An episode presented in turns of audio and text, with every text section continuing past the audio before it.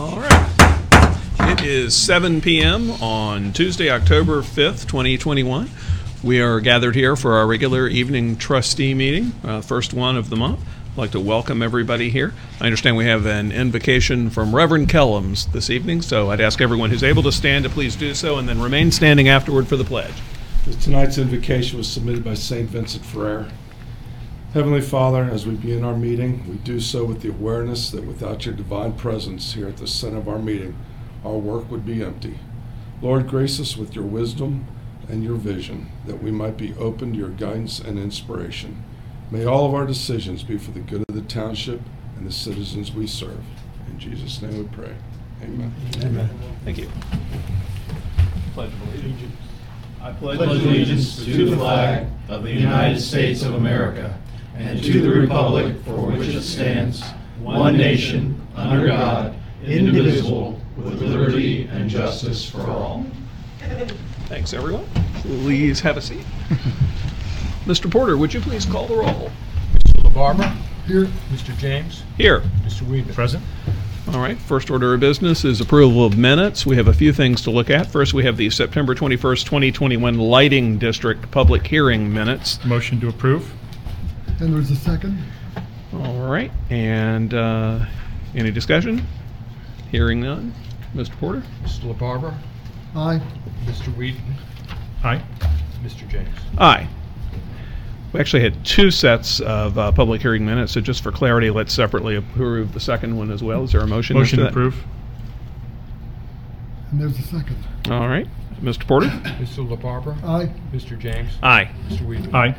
Next, we have the minutes from our trustee meeting on September 21st. Motion to approve. Second. Any discussion? Mr. Porter. Mr. LaBarbera. Aye. Mr. James. Aye. Mr. Weaver. Aye. All right. With that out of the way, we come to public comments. Do we have anyone signed up to give comments this evening? Yes, sir. We have three people signed up. First is Ms. Kathy Kugler.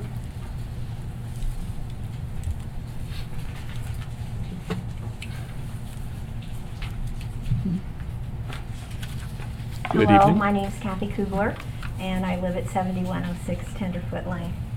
I'm coming here tonight to speak briefly on an issue dear to my heart, the issue of public safety regarding high-speed chases by the police.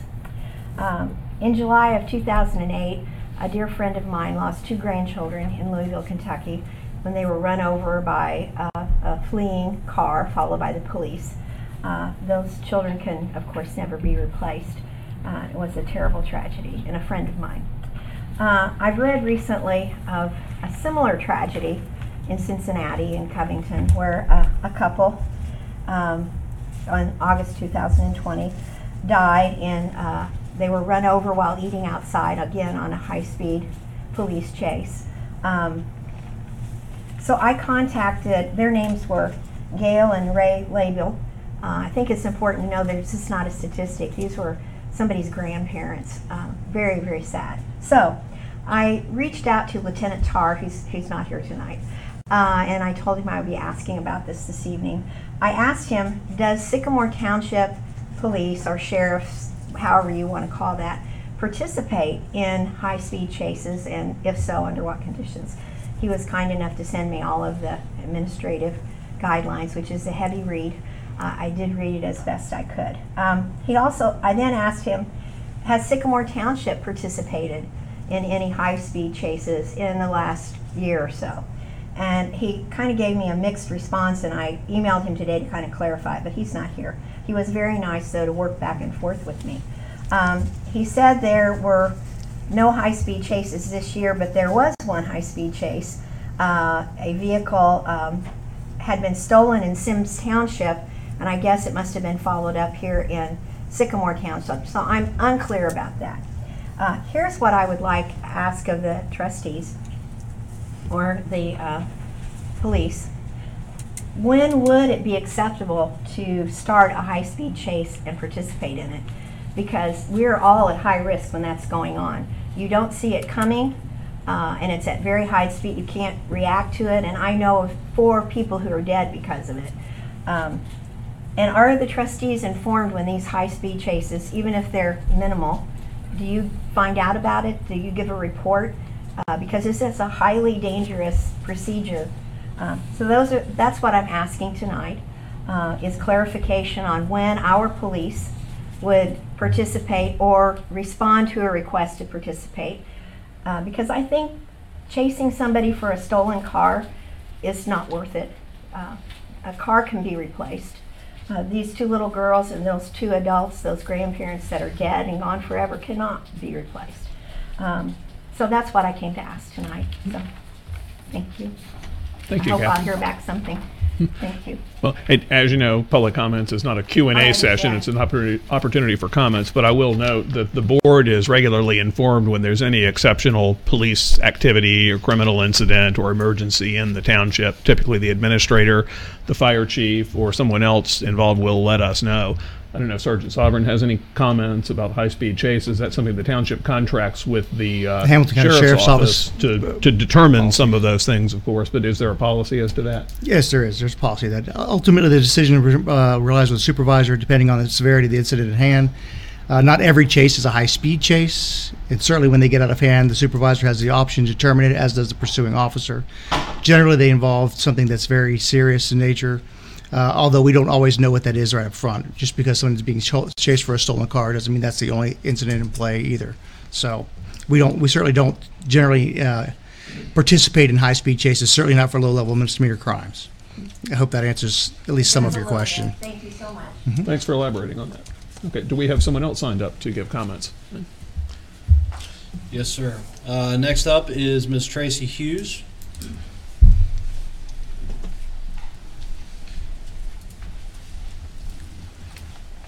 Let me note before you start, Ms. Hughes, also, I've noticed some members of the public came in or in the lobby. You're welcome to join us in the meeting room here and have a seat if you'd like. Just please come on in. Thank you. Hi, Tracy Hughes, 4705 Dunedin Avenue.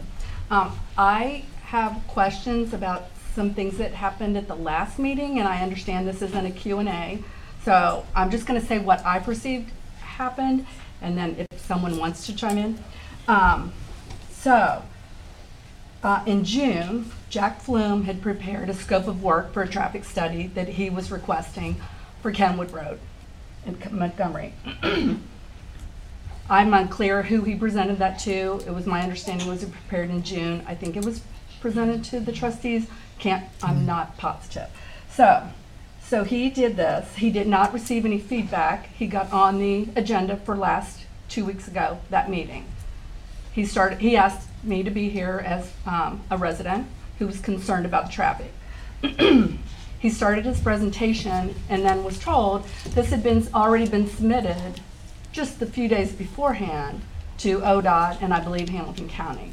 So I just wondered what transpired between June when he submitted it and September. Why was there a length of time? If it was important enough, if you were going to pursue a traffic study, he wasn't made aware. He is an expert in the field, in my opinion, and he can certainly prepare a scope of work. Was his scope of work, that work was used he didn't know that it was presented. So is that common practice? Like if I came and said, I have this suggestion, I wrote this up, you would take my work product and just submit it as the township? I don't know if that's common. So I just am wondering what happened. I have concerns about the timing of it, why it was brought up in June and then there was action taken in September before he can make another presentation. So I thought the timing was a little suspect and I was just concerned about it.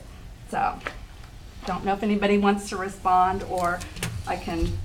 Well, I've had those same questions, actually, so I'll ask the question. Tracy, can you explain the course of events here? So it's not usual, because to have a citizen prepare a scope for us is very unusual.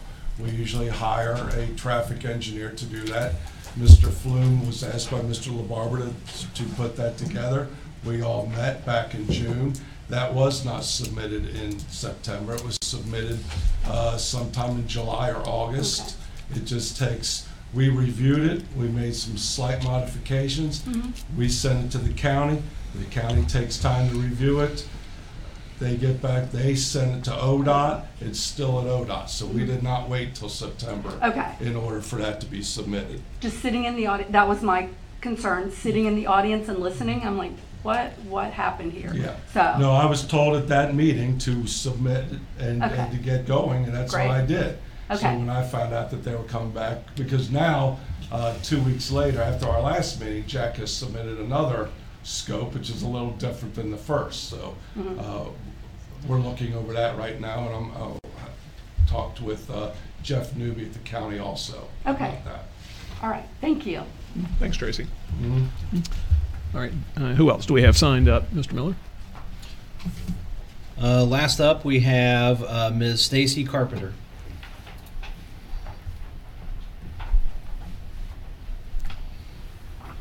Good evening. My name is Stacy Carpenter, and I reside at 12114 First Avenue, High Point, Ohio 45249.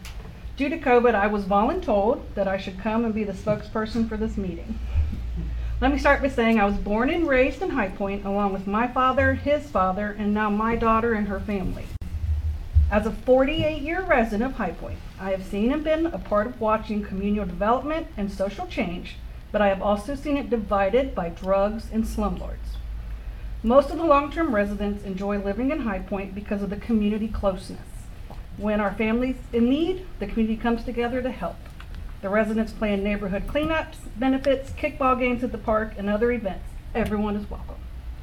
High Point residents work hard to better our lives and our community. We may be a lower to middle class neighborhood, but we pay taxes and vote just like everyone else. I'm here today to speak upon several issues that have been addressed in the past at the formal community watch meetings that were held monthly since about 2018 until COVID hit. First is the drug use trafficking houses. These houses affect everyone in the neighborhood, from the young to the elderly. They bring crime, sanitization issues, slumlords, and are a nuisance. The definition of property nuisance is use of property that unreasonably interferes with others' rights. A nuisance occurs when a landowner engages in an activity that significantly interferes with the use or enjoyment of another's property, or that affects the health, safety, welfare, or comfort of the public at large. The landowners of these known houses know what's going on, due to the property complaints and all the police calls.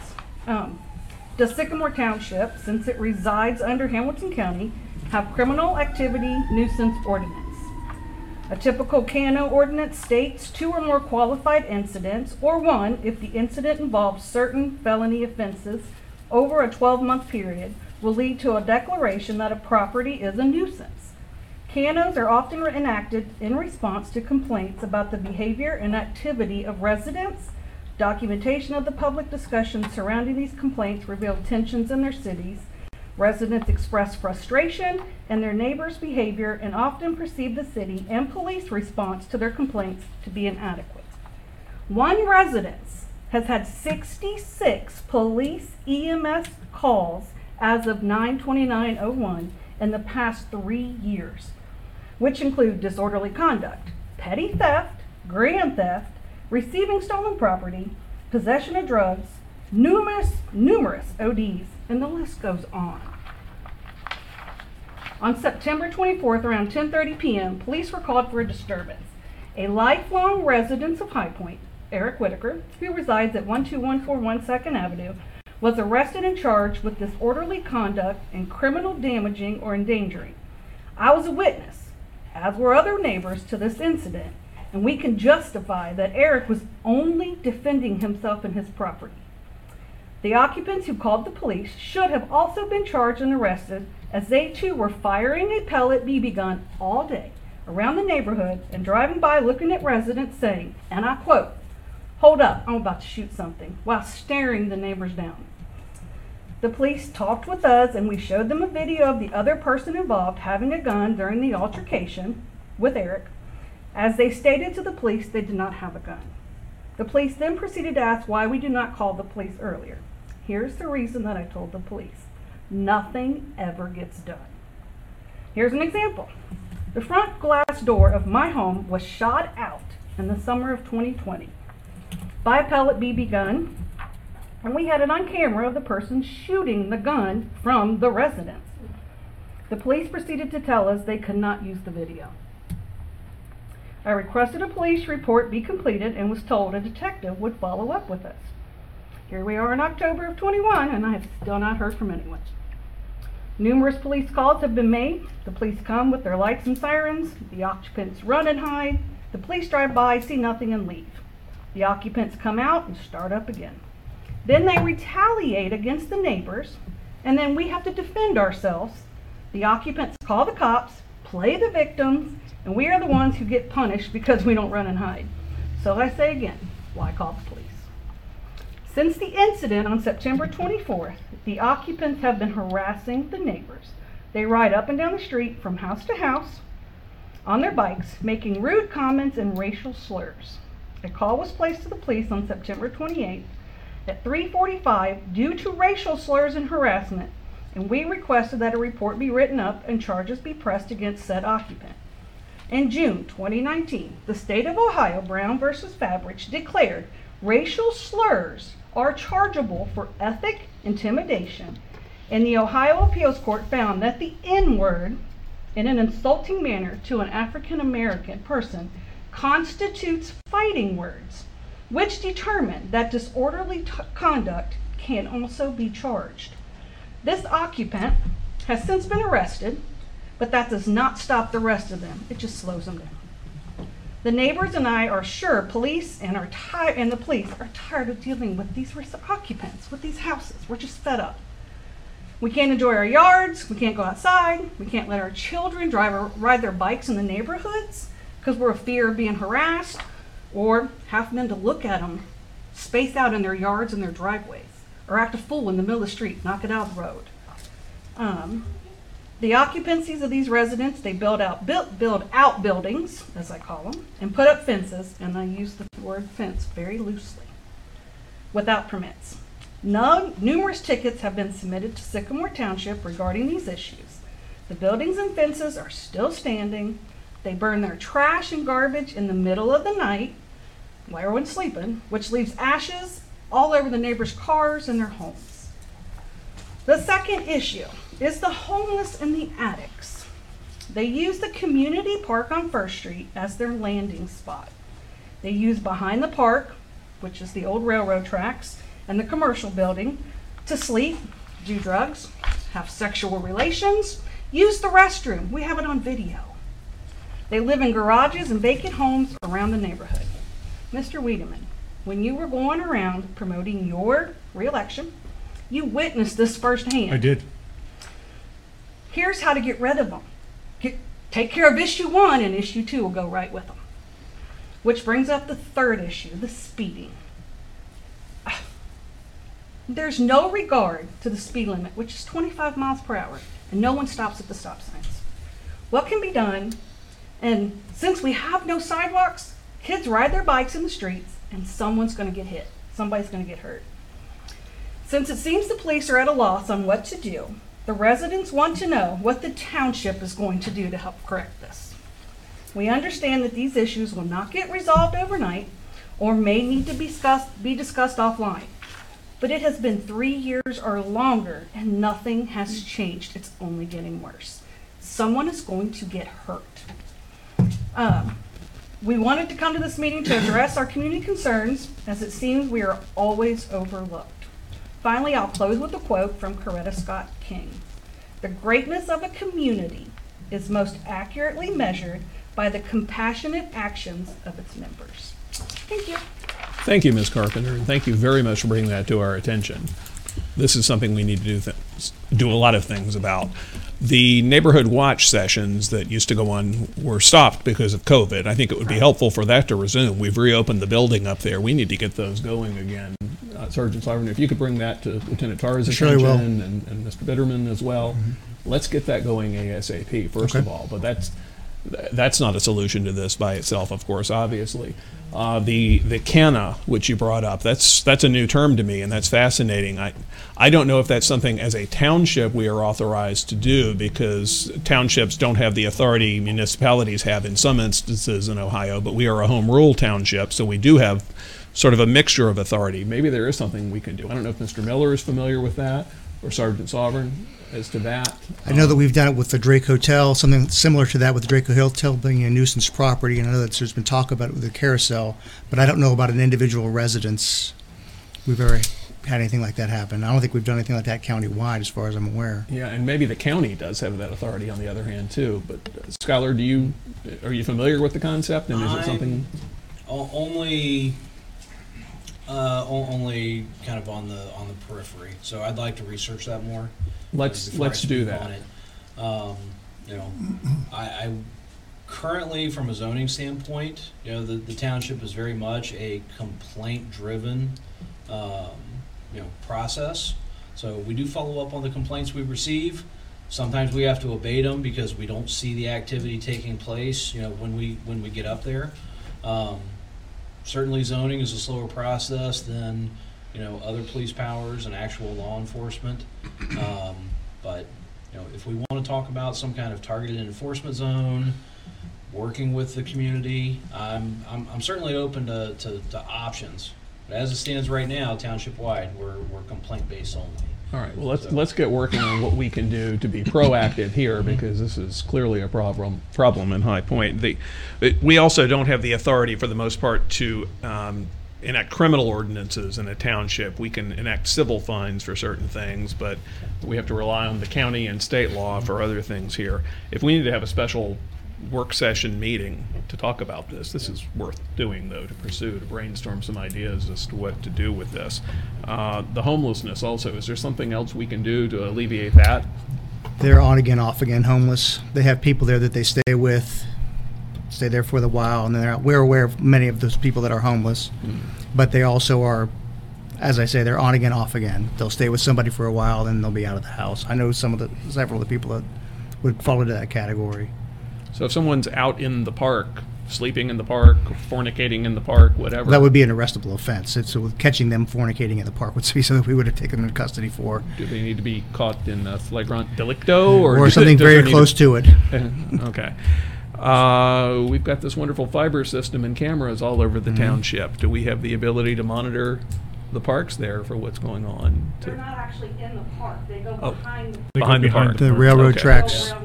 They've been camping out on the railroad tracks, if I remember yes. Our conversation. They were building their own houses back yes, there. And I think the when we spoke, I don't know if you saw Officer Bitterman did come immediately after that. I called him, and right. But I'm not sure exactly what happened there. Nothing. Because I know he was walking around with that wire. Which I had to go clean up because it was stolen and thrown on our property. Okay. And I went and cleaned it all up, threw it in the garbage can. They got it back out of the garbage can, and then went back behind the park. I did give our zoning inspector, I did give him 7 properties to look at from people that I had talked to relative to alleged drug use, people living in structures that don't have plumbing. A number of things included in that was the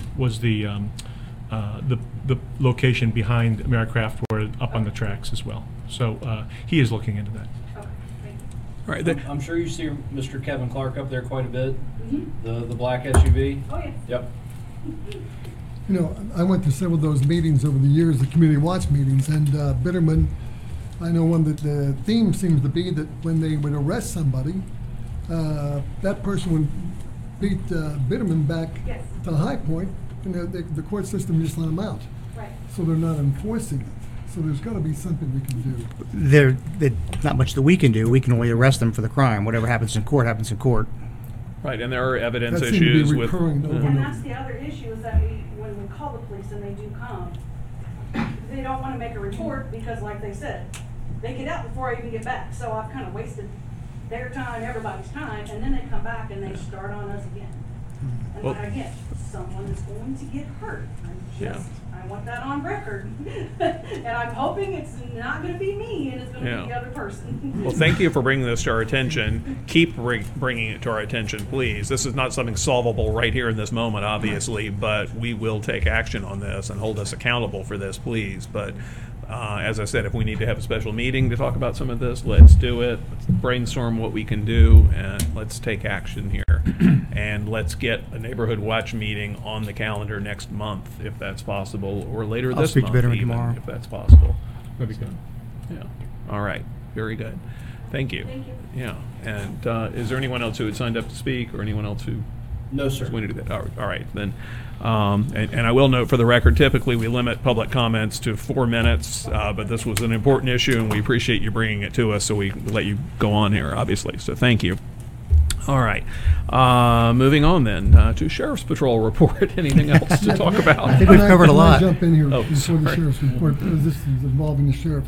And this will seem minor compared to what Stacy just said, but Kate Brower Bell is a resident in Sycamore Township, and she posted on social media on Sunday, for anyone who thinks racial intimidation doesn't happen here, my 13-year-old son, who is himself a person of color, was at a birthday party today at Bechtold Park for a friend of his who is African American. Most of the children attending were African American, biracial, or Hispanic. There was a white woman whose fence butted up against the park. For the duration of the party, she hung over her fence, yelling racial slurs at the children, making repeated grotesque sexual gestures, and draping a Trump sign over the fence. The children she was screaming at were ages 3 to 14, attending a birthday party for a 13-year-old girl. We did call the police to report her, but I'm sharing this here for anyone in the area. I'm so ashamed that this happens in our America. And she gave me the address was on social media on Plainfield Road, and the sheriff's deputy, she did report, did respond, and the response was situation under control, and that was about it with that. And but seeing this, there were dozens of comments on social media, and I told this Kate Brower Bell that I would mention this. This shouldn't be tolerated here or anywhere, but what can be done? I'm not specifically aware of the incident you're talking about. I was working on Sunday. Certainly disorderly conduct would fit that category of someone's being that way. The problem with it being is disorderly conduct on one's own property is a very fine line to walk. It's hard to be disorderly in your own property, your own space. Now, if you're intruding or you're going into the park space, that would certainly be something that could be meted out with a fine, a citation. If it's persistent activity, they could be arrested for it. Like I said, I'm not specifically aware of the situation you're talking about, but it sounds like something where something should have been done. I'll have to look into it and see what the actual result was. I do. There's a street address, and I won't give it to you off to the side, but apparently it's a rental property, too. Okay. So maybe, Schuyler, there's something we can do. Anything we can do with that? Look into that. So renters and property owners, whoever's the occupant of the property, They essentially have the same property rights, as far as, what they can and can't do on their own property. We certainly don't discriminate between the two types of occupants. So, but when somebody's being obnoxious and inflammatory like that, first thing I would do is call the sheriff's department. Mm-hmm. And they did respond. I'll have to look into it. I'm not familiar with the situation. I can't give any intelligent comments on it. Yeah. Okay. Well, what do you have to report tonight? We don't have anything specific to report on, anything that's directly impacting the community. We do have the active shooter drills coming up this week at Moeller and at Kenwood Town Center. So if anybody sees any crazy activity going on by the schools, that'll be just drills this week that are coming up. All right. Any questions for him? I do have one. It may be for you or for Tracy here in a few minutes too, but I had a resident in Heitmeyer bring to my attention that there are some residents who have young kids, and they're concerned about their kids playing, of course, and traffic coming by, so they have those little signs that are the little plastic guy with the flag saying caution kids or whatever, but they've been putting them actually on the street side of the curb, which you're not supposed to obstruct the street with anything other than a vehicle, of course, and the resident asked me to do something about it or bring to attention of the township.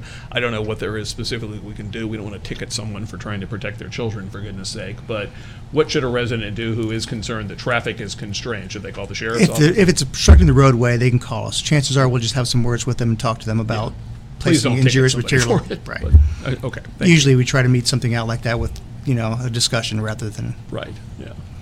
Yeah. All right. Thanks. Well, since we have Schuyler and we have the sergeant, I was in Dillonville today, and a fellow on Wexford, the corner of Wexford and Mantell, was upset. Then a couple of neighbors were upset. Again, it goes back to Deer Park Auto. I called Schuyler. Mm-hmm. Schuyler got on the phone with a gentleman to explain things, but they are Deer Park Auto has been doing this, and the guy said, "Well, if it was a trustee." In his neighborhood, it probably wouldn't happen. I said, wait a second. We had a trustee three houses down for 24 years, and it continued to happen. There is a car on Wexford. I was looking at the cars. He said, just look for temporary plates. And there was an expiration on October 3rd on a couple of those. So I don't know if you can... We can cite them, but once again, that's one of those tricky things. You have a resident that lives there, especially with COVID coming out. They've just recently relaxed the restrictions on going to get your license plates. Those were extended indefinitely until like July this year, so we're just coming out of that period where it wasn't required to go renew your license plates. We've just come out of that period as of the end of July or the beginning of July. So sometimes a temporary plate's a good telltale sign, and sometimes it's not. And once again, we'll get to that situation where if we're going to ticket cars that are on the streets, sometimes it's better to find out if the car actually belongs to somebody on the street.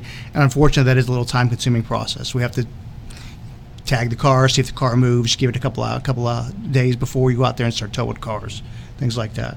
Now, if this does relate back to the auto shop, on the other hand, we have a court order in place that provides for enforcement, Mr. Desai, don't we? It's just saying which cars belong to the auto shop and which cars are somebody else's that are on the street. Yeah. That's what the hard part's always to prove. The court order is only for cars that are on the lot, though. Is that correct? You guys don't. Okay. You guys don't actually mark tires anymore, right? No, we don't usually mark tires. We usually put the stickers on there for the abandoned vehicle tag, yeah. Abandoned vehicle stickers. Yeah, that way, if somebody sees it on their car, hopefully they'll have the common sense or the good sense to move the car. And you can't impound the car. Not for something like that. We just cite it for. There are junk vehicle statutes. You know, as we've discussed multiple times, there's certain criteria that has to be, you know, that we have to be able to identify. You know, it has to be an older vehicle, at least 3 years older than current make. Cannot have current. You know, the tags have to be expired, and it has to appear inoperable. So, and it's not a, you know, one or the other. It's not an easy fix. No. Right. That's why it's been going on for the way it has. It's not an easy fix.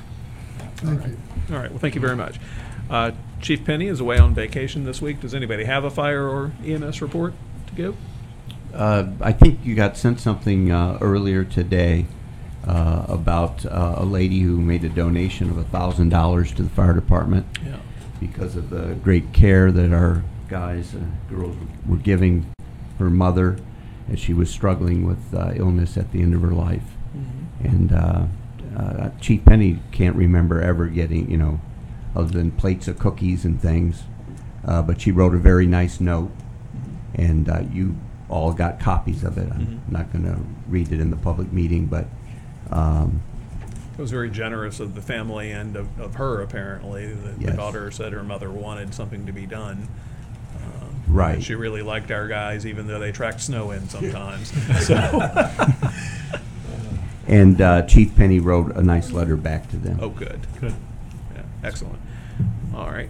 Well, we'll move on here then to roads, maintenance, and recreation. So who's up first for that? Mr. Patty with a parks update. Okay. Jason, would you mind stepping to a microphone to do that since we're recording? Thank you.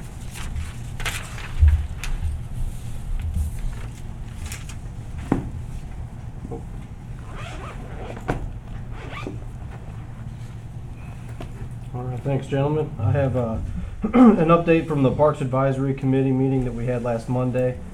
We talked about and discussed several different things. One of the things that we asked that you guys approved tonight was the 2022 calendar of events, which basically would be a movie and a concert once a month through the months of June, July, August, and September. The concert would be the second Saturday of the month. The movie would be the fourth Saturday of each month. The dates are not necessarily set in stone. We had some discussion about we may have to move some of the dates around. We didn't want to put our events on the same dates as other municipalities' events and whatnot, but the two events a month is what we would like to do now. And also having a our own movie screen for the movies. We rented the movie screen, or we didn't rent the movie screen. We paid FunFlix to come out and show the movies for us, and each time they came out to show the movies for us, it was almost $800 a time per occurrence. So the movie screen we could get on our own would be just a little over $4,000, and we'd be able to show the movies whenever we wanted to, wherever we wanted to. So I think the advisory committee feels like it's something that would be beneficial to the township to have ourselves. So those were the two things that that we had asked the board's consideration on approving. The other thing that I wanted to let you guys know is J.T. Riley will be leaving the committee. He's actually going to be moving out of Sycamore Township, possibly by the end of the year. So we'll be opening up a vacancy for the advisory committee, and so I'd like to get that on the website and Facebook and all of our avenues. And the student from MND, L. Seeger, I spoke about it a few months ago. She wanted to do a service project in one of our parks. She was going to clean up some trash or whatnot, but we're actually going to have her do some invasive species removal at Bechtold Park on the nature trail. And I worked with Deepak on getting a waiver for them to sign out. So anybody who's going to be there will fill out a waiver, and those are going to be this coming weekend, October 9th and 10th. So other than that, that's all I got. If you guys have any questions. Yeah, I do. Yeah. The screen that you're proposing to purchase for $4,000. Yeah. Will that be able to be movie be played and seen on that in the daylight? No. Yeah, I think I noticed a real challenge with us starting in June, July, and even August at 9 p.m. because a lot of kids, for the movies we're showing, a lot of kids are already going to bed. Mm-hmm. And parents typically, and I think that might be part of the reason why we had low attendance at a lot of those, because yeah, their parents are, or they're not going to stay up till 11 o'clock that night to watch to finish a movie. And so if there's a way we can find to get one of those screens that where you can see it in the daylight, I think that'd probably be helpful to be able to start a lot earlier so that we have the ability to. Mm-hmm. And I don't know. I think you were talking about maybe doing the concerts at one venue and the movies at another. Is that is correct? Yeah. So my hope is that we could have all of the movies at McDaniel Sports Complex and have the concerts at Bechtold. It just seemed like a better venue. I'd have a place to keep the screen on location at McDaniel. I also have the popcorn machine is at McDaniel. It'd be easier to do concessions out of that building. It's a more wide open park for the movie itself, I think. And I think really one of the things that we needed to do was probably, you know, if we know ahead of time that we're going to do this, we would have a better opportunity to to announce it or get it out, you know, on different social media, get on our website earlier in the year than we did this year. So I know that the screen was facing the west in McDaniel, I believe. And is there a way that we might be able to figure out how to face it in a different direction so it's not the sun is not coming from the west as it sets, and still be able to maybe start a little earlier? Yeah, we could definitely try. To put it in some different areas. I'm not sure where that best place is, but yeah, you would know better than I would. We had it in that area originally. That was the least light. So there was a few lights around the pavilion. So that's the first reason I put it there, was because of light. Because any light that is shining close by, it just shows up on the screen. Jason, the $4,000, that's a full AV kit, right? Yeah. That's the projector and everything. The screen, projector, the PA system, that's everything that you would need to start it up. So we looked at that projector earlier today. It's a fairly kind of middle of the road projector. You can always go with a brighter screen or a brighter projector to kind of combat some of that. Is it the projector or the screen or both? It's mostly a projector. It's all about lumens. You know, okay. like a meeting room projector. You want to have a for indoors. You want to have 3,000 lumens to kind of combat the lights in here. You know, broad daylight or even dusk.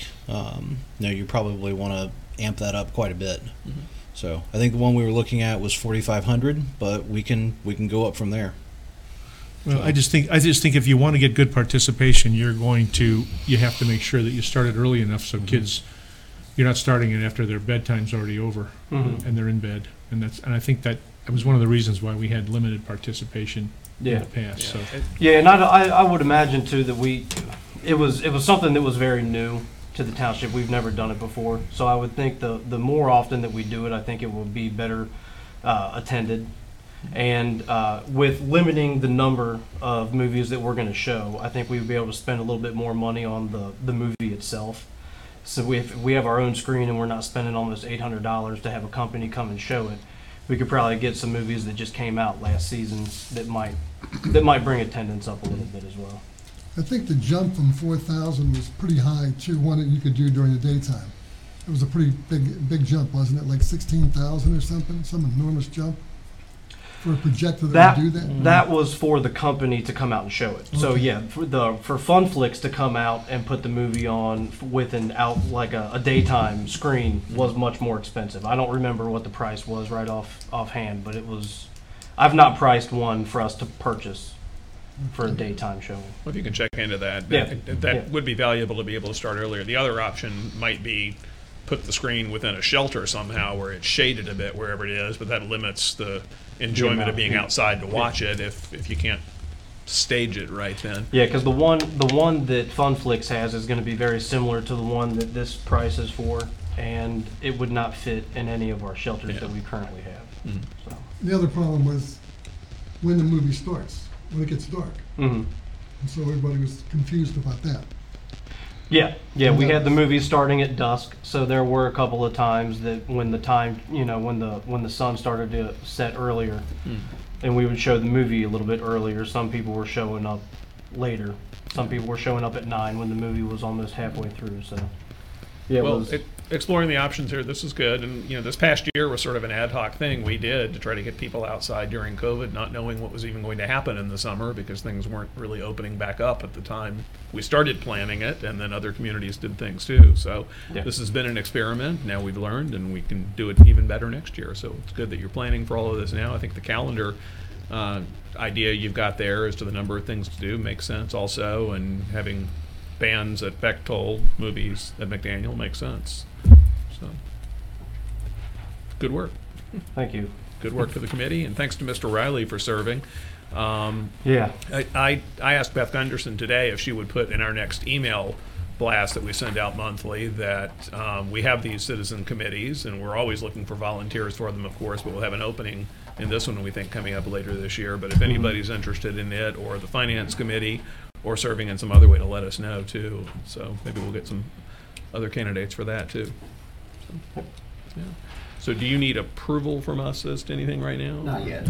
No, not necessarily. I just wanted the calendar of events and the screen was really what I just wanted to make sure that we were okay to move forward with looking into that.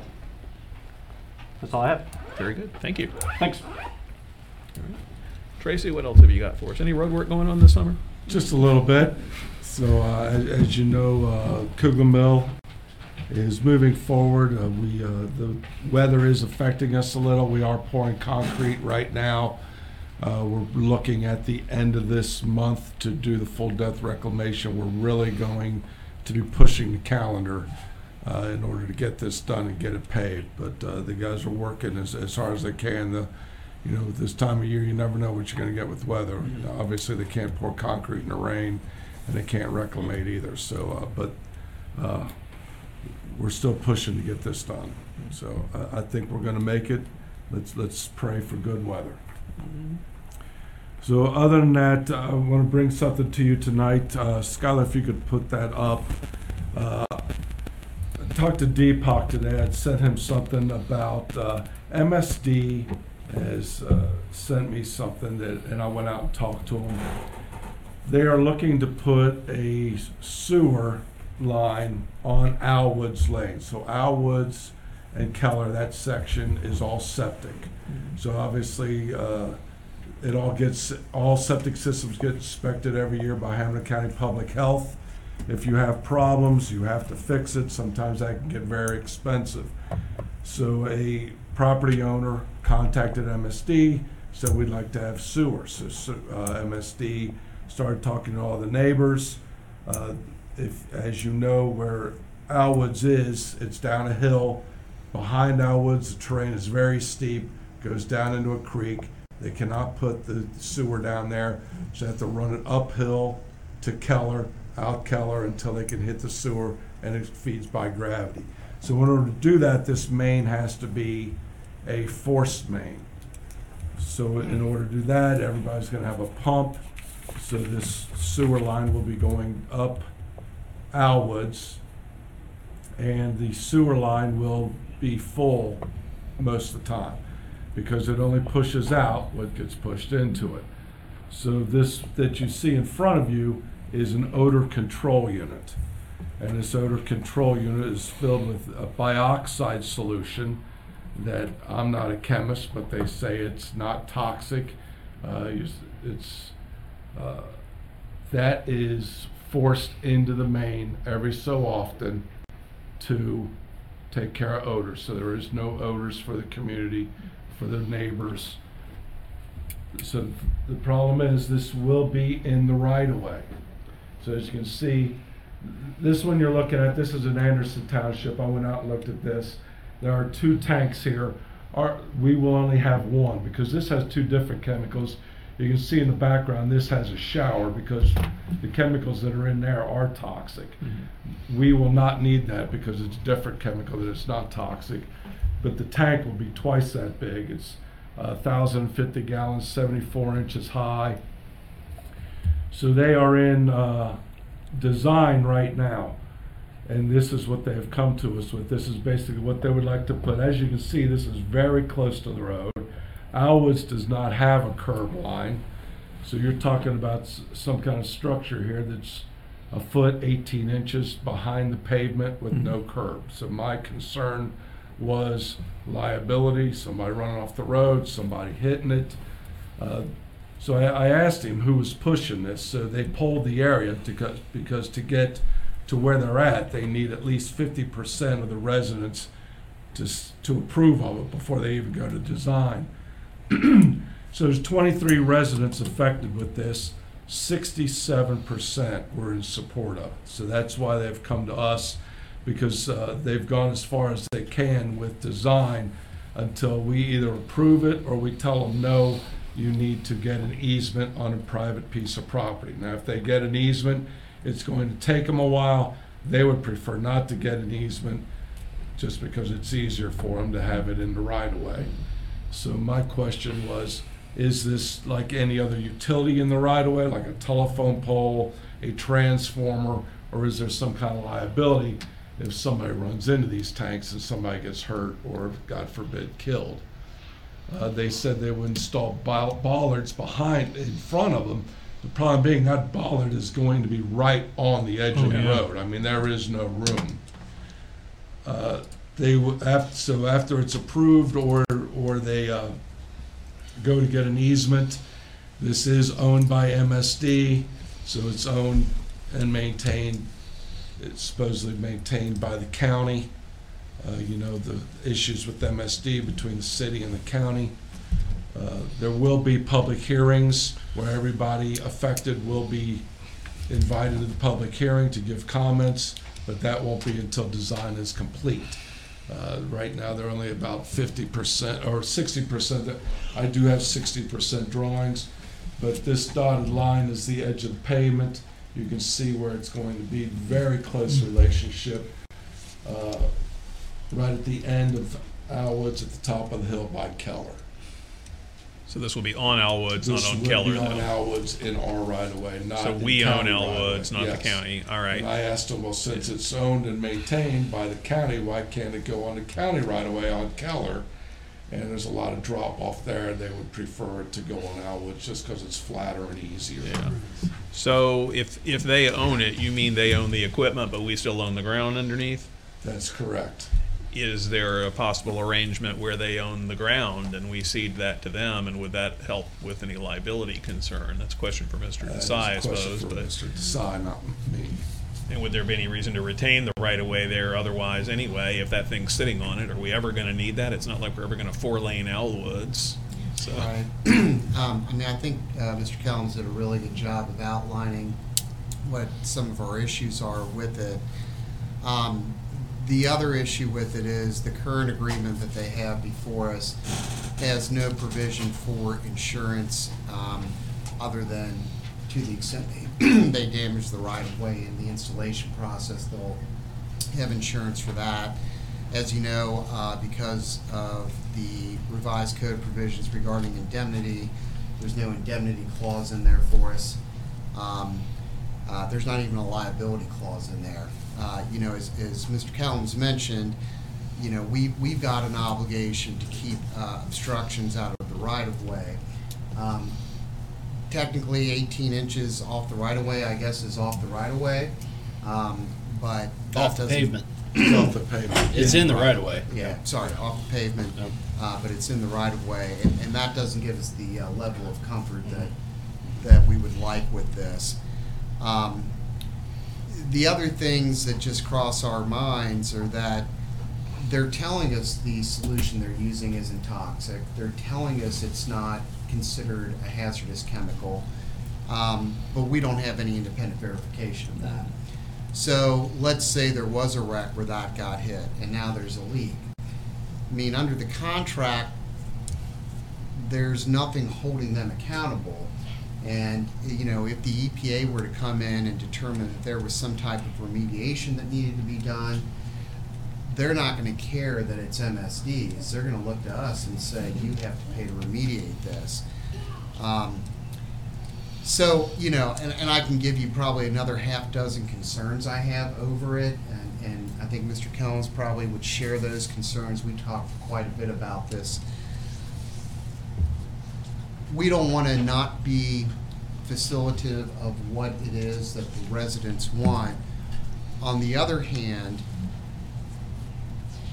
this is going to benefit a group of individuals that want to get rid of septic systems, and their property may be just as suitable for the easement to put it on there.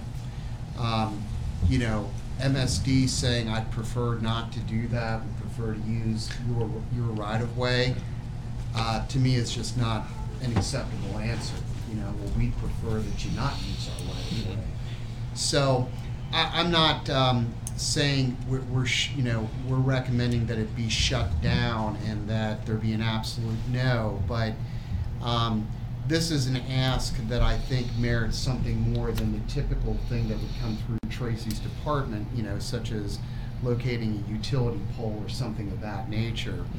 And it seemed prudent to bring it to the board and get the board's guidance on how the board would like to see this handled, because it is a very novel, utility infrastructure that's being introduced into the township that's going to be here forever. Mm-hmm. And not something that, we felt comfortable with just rubber stamping and moving along. We think the board should probably understand what's on the table, and it might even merit having MSD come in here and do a presentation, why this particular solution, are there other solutions to the potential odor problem? If this is the only solution, why is it not feasible to locate it somewhere else? Why does it have to be located here? I think that's prudent to ask them to come in and demonstrate that. I have a few questions just from looking at the prototype photo there from the one in Anderson also. Which is not as big as the one we're going to get. Right, and the fence surrounding that one with the gap at the bottom looked nice, but there's a gap at the bottom, so children can get in there, other things could get in there. Who's going to keep that up? Does our zoning code actually control that if MSD is owning and operating? It's in right away. It's right away, so maintenance department would maintain it. Okay. Or there would be an agreement with MSD. Yeah, there would be an agreement. They are responsible for all maintenance. But assuming it's not the right of way, assuming it's not there, and it is on a landowner's land too, but still visible, what control do we have? Do the usual zoning rules as to a fence in a yard or a maintenance building or outbuilding apply? These are all things to think about here. Who's paying for all this in the end too? Are the residents surcharged? Are assessed. Okay. So I don't know what the total cost of this is, but he said the residents are assessed up to $12,000 a piece for every resident. Okay. So I don't know what time period that is spread out over. Yeah. I would imagine it's quite a few years. So those residents might prefer that the township is putting in the right of way, so it doesn't cost them acquisition money, of course. But yeah, I would encourage him to put it in the county right of way on Keller Road. Mm-hmm. Well, it may not be quite so convenient. I think it's it relieves us of the liability that we might have. So I would encourage them to look at that as a plan B to ensure that we don't have to worry about liability. And my concern was noise also. I went out and looked at this. I've talked to the guy at Anderson. He said, to tell you the truth, I forgot it's there. I've never gotten one complaint. Really? But it's obviously a different area, as you can see here. It nice and residential flat. I mean, we're talking a wooded area. Yeah. Keller's, MSD is owned by the county or run by the county or owned by the city. I don't know who owns them anymore, but it makes sense that it would be in their right of way to me. Yeah. Right, I agree. Yeah, that makes sense. So. And I asked them about insurance, and they said, well, you know, we are self-insured as the city of Cincinnati, but he couldn't give me an answer as to what they would cover. Their check will clear, is what he's saying. Yeah, it's in the mail. For now, yeah. So I think, you know, what we're looking for is some direction from the board tonight, and I'm hearing two things. One is that perhaps we have MSD come in and do a presentation on the need to locate it on Owl Woods Lane.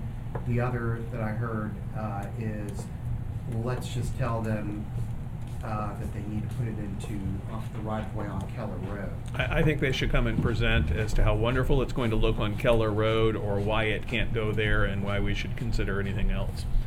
I think that's what Mr. Weedman was saying essentially too. Is that's where it should be, Mr. LaBarbera? What do you? Okay. Yeah. Okay. I don't think we need a motion on that. I think Mr. Kellums can contact them and get the appropriate point person to come out and do a presentation at a board meeting. Correct? Yes. That shower on that picture, that's there for a reason. Yeah, but that's a different one. Like I said, different chemicals. Did a chemical burn. There will not be a shower on ours. Yeah. No, we don't want someone living in there. It's still the chemical. It's a different chemical. Yeah. They're saying it's a non-toxic chemical. Yes. Make it a pit. So the MSDS sheet says to handle, you just use glasses and gloves. No need for a face shield, suit, any of that. Unlike what is in there, which you need all protection, body protection there. Because that was my first question, why is there a shower here? What do you got in these tanks? So. All right. Anything else, Tracy? Yes, I have a resolution. We have some obsolete, we want to auction off some equipment that we are not in need of anymore. The resolution attached to it on the back is Exhibit A, dump truck, a couple mores. Then we have the old servers, the old phone equipment from the old system that's no longer in use. So I'll read the resolution. A resolution declaring township property as surplus and obsolete and authorizing its disposition, dispensing with a second reading, declaring an emergency. Motion. Second. All right, we have a motion and a second. So am I correct that the goal here is to dispose of this? If we can sell it, we'll do that. If not, we'll junk it. Yes, we're going to auction, attempt to auction them all first, and if we don't get anything, then they'll be disposed of. Yeah. Okay. Any discussion from anyone? All right, Mr. Porter, would you call the roll? Mr. LaBarbera? Aye. Mr. James? Aye. Mr. Reeder? Aye. All right, anything else, Mr. Kellums? No, sir, that's it. All right, I'll just note the work is looking great on Kugler Mill. Sidewalks already paved in some places, and the deadly curve there where it hits Montgomery Road has moved over a few feet, which is the best development of that entire property, I think. So yeah, there will be a turn lane there to help with that traffic. Excellent. All right. Moving on then, next we have Planning and Zoning Report, Mr. Miller. Sir, no nuisance properties to report tonight, fortunately. Zoning Commission met on September 30th to discuss the proposed land use plan and some modest text amendments to our zoning resolution.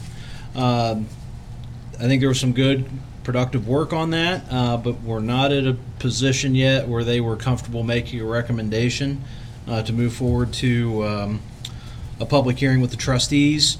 We actually added a policy area to focus on kind of fine-tuning development along Montgomery Road north of Galbraith and kind of up to Kennedy. So along that corridor that we've had some, we'll say, sensitive development issues in the last year. So we're focusing on that a little bit. We have the language together. I'm merging it all back so it can be vetted by them. And we're looking for county comments before we take it to trustees at this point. So that'll be coming.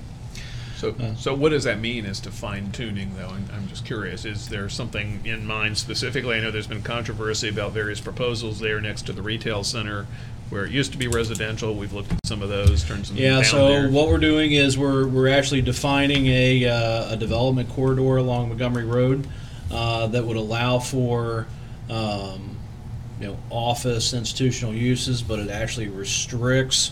So even though the land use plan calls for it to be office, it's not unlimited office as defined by the zoning resolution. It's it would be restricted in intensity, mm-hmm. And it essentially call it. I think we're at 8,000 square feet of net floor area per acre, mm-hmm. For office. Reduction of maximum height of 2 stories, residential roofs, and in architecture where available, and it essentially encourages people to use the PUD process as opposed to any type of straight zoning, Euclidean zoning for future development along that corridor. Very so reasonable, still promoting development, yet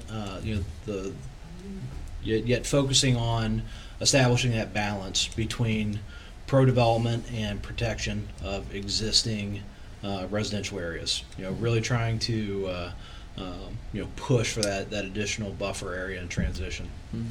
So the language is done. I just have to merge it into the document, get county comments, and take it back to them.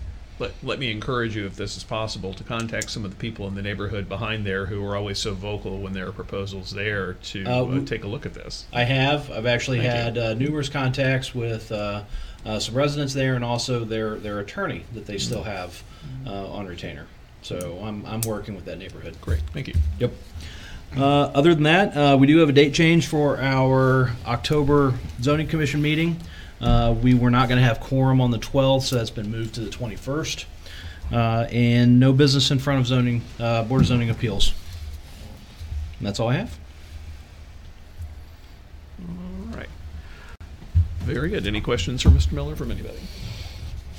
All right, thanks. Moving on, Law Director report. Thank you, Mr. Chair. Other than what we discussed about the Owl Woods Lane project, the only other thing I would mention to the board and, of course, to the residents, there are a number of pieces of legislation moving through the State Assembly that have impact on home rule power. So would just encourage everybody to keep track of those and to give your input to your local representatives as you see fit regarding your views on those items, but there are several of them out there that are of importance that are moving through the State Assembly. Thank you very much. Any questions for Mr. Desai? All right. Administrator report. Okay. First up is the annual ritual of accepting the rates that have to do with the levies as a part of the tax budget process. This is the way it usually goes. We submit the budget, they come back and tell us what they think it's going to be, and then they send this document back for the board to adopt. It's a resolution, and I will read it. Resolution accepting the amounts and rates as determined by the Budget Commission and authorizing the necessary tax levies and certifying them to the county auditor. Motion. Second. Any discussion? All right, Mr. Porter, will you call the roll? Mr. LaBarber? Aye. Mr. James? Aye. Mr. Weidman? Aye.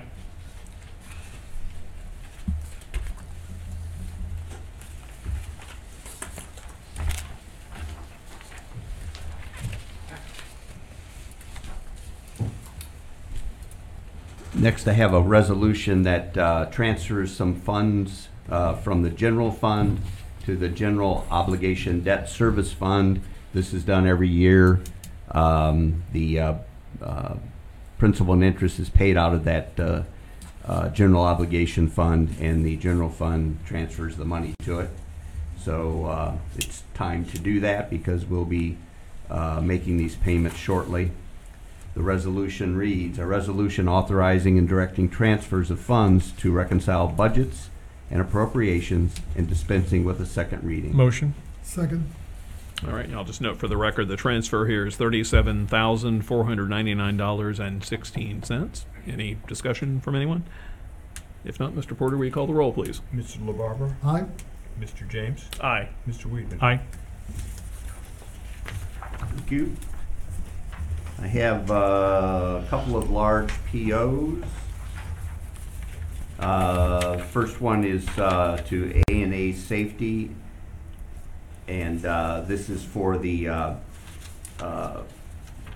putting the crosswalks back on Montgomery Road.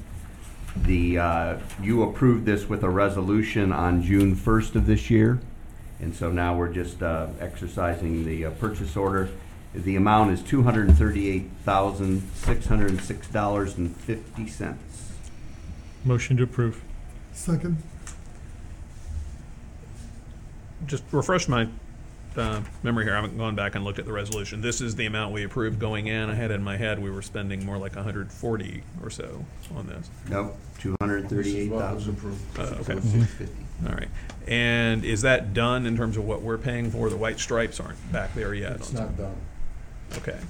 Is this the final payment for this, though, that we're approving? This is just the PO. Okay, to be ready to pay it. Okay. All right. Any further discussion from anyone? So we're not going to pay this until they do it? Correct. Okay. That's the key part. Yeah. The purchase order just gives him the ability to move forward. Yes. All right. Mr. Porter, will you call the roll? Mr. LaBarber? Aye. Mr. James? Aye. Mr. Weidman? Aye. And we have a purchase order for Bowling Green State University. This was Fire Officer 3 class for 16 firefighters, and it comes to $6,300. Motion to approve. Second. Any discussion? Mr. Porter? Mr. LaBarber? Aye. Mr. James? Aye. Mr. Weidman? Aye. We looked back into the minutes, and we did not officially cancel the November 2nd meeting, so we're going to ask the board to entertain that this evening. Staff is prepared to be able to handle all of our business with one meeting in November. If something comes up that out of the ordinary, then we'll reserve the right to try to call a special meeting, but like the board to pass a motion to cancel the November 2nd. I'll make a motion we cancel the November 2nd meeting. And second, I'll second it. All right, and just for the record, that is election day, and I think two of the trustees here will be very busy that day. So any further discussion as to that? Mr. Porter? Mr. LaBarber? Aye. Mr. James? Aye. Mr. Weidman? Aye. I have nothing further. All right, any questions for Mr. Warwick? All right, fiscal officer report. Yes, we had receipts of $523,944.34, disbursements of $332,117.04. A complete listing of the receipts and disbursements is available in the packet. Motion to approve. Second. Any discussion? Mr. Porter, call the roll, please. Mr. LaBarber? Aye. Mr. James? Aye. Mr. Weedman? Aye. All right, trustee comments. Mr. Weedman? I don't have any today. All right. Mr. LaBarbera? Okay, just want to mention that Kenwood Town Center welcoming a group of new stores. Some are opening their first ever locations in the state of Ohio. English Shoemaker, Dr. Martin's opened a store on the first level near Dillard's. California-based women's clothing chain, Windsor, coming to the mall. Special occasion dresses, casual wear styles, shoes, accessories. High-end watch retailer, Watches of Switzerland, opening its first location in Ohio. At Kenwood, mattress showroom, Purple, opening a store carrying the comfort products, mattresses, pillows, etc. And a Capital One Cafe is coming to the mall. Combination of a coffee shop and a banking center. People are free to go inside. Book a free money coaching session, getting banking assistance, or grab a coffee on your way to work. That's all I have. All right. Just a few comments from me. First of all, I'd like to thank Ms. Carpenter for bringing all of that to our attention about what's going on in High Point, and we will be following up on that. So thank you very much for doing that. And thanks for serving everybody else in your community by coming down here to do that, to tell us. So thank you. A few other things. There is an election coming up November 2nd, of course, and the County Board of Elections needs poll workers. Each party typically brings in poll workers. I know the Republican Party has been sending out entreaties to me and many others saying, please help us find poll workers. It's actually a paid position for people to go out and work the polls. The Democratic Party, I'm certain, is looking for people too. So if someone out there watching or someone here in the audience knows someone who's interested in being a paid poll worker that day, it's not a partisan position while you're there. You're supposed to be impartial in what you're doing. But please contact the Board of Elections in Hamilton County and help out with that if you can, because this is something, you know, we all need there at the polls to make it easy for everyone to vote. It is, of course, election season, so it's silly season. So check out everything you're told that you hear from someone or that you hear someone said. There's all kinds of crazy stuff going around. One crazy thing that went out from some radio host to one of our neighborhoods, I hope isn't going to jeopardize the levy their school system's having now. It had to do with money, and now people are commenting on nextdoor.com that their school system seems to have plenty of money, and I don't think that's necessarily the case there, but check things out that you're told anyway. Don't believe anything any politician tells you. So with that noted, the date change we have on the calendar for the Zoning Commission, Mr. Miller already mentioned. Check our calendar for anything else that's going on. And I'd like to thank everyone who came out this evening to speak publicly. We do have an executive session on the agenda here, so I'm going to move now to adjourn into executive session with Law Director Deepak Desai, as permitted by Ohio Revised Code Section 121.22, to discuss sale of township properties. And I believe there's an additional item. Oh, there is. Oh, I'm sorry. And secondarily. Oh, and matters required to be kept confidential by federal law. Second. Sorry. All right. Any discussion? Mr. Porter, we call the roll. Mr. LaBarbera? Aye. Mr. James? Aye. Mr. Weedman? Aye. All right. I will note that it is currently 8:12 p.m. on October 5th, 2021. We are adjourning into executive session and will return, and we will invite the trustees, Mr. Porter, Mr. Desai, Mr. Warwick, Mr. Kellums, and Mr. Miller. And please invite Beth Dunderson. And Beth Dunderson as well. All right. Thank you.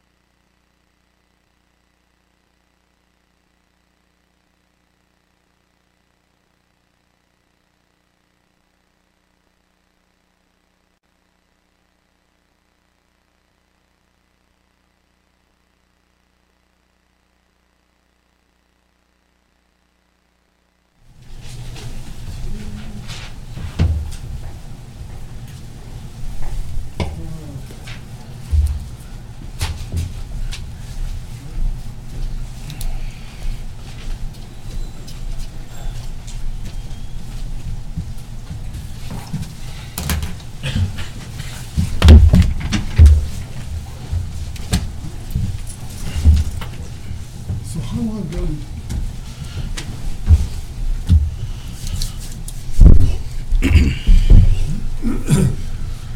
Got everybody we need here? All right. Everybody ready? Elliot, you good? All right. We are back from executive session at 8:53 p.m. on Tuesday, October 5th. Mr. Porter, would you call the roll, please? Yes. Mrs. LaBarbera? Here. Mr. James? Here. Mr. Wheaton? Present. And do we have any motions?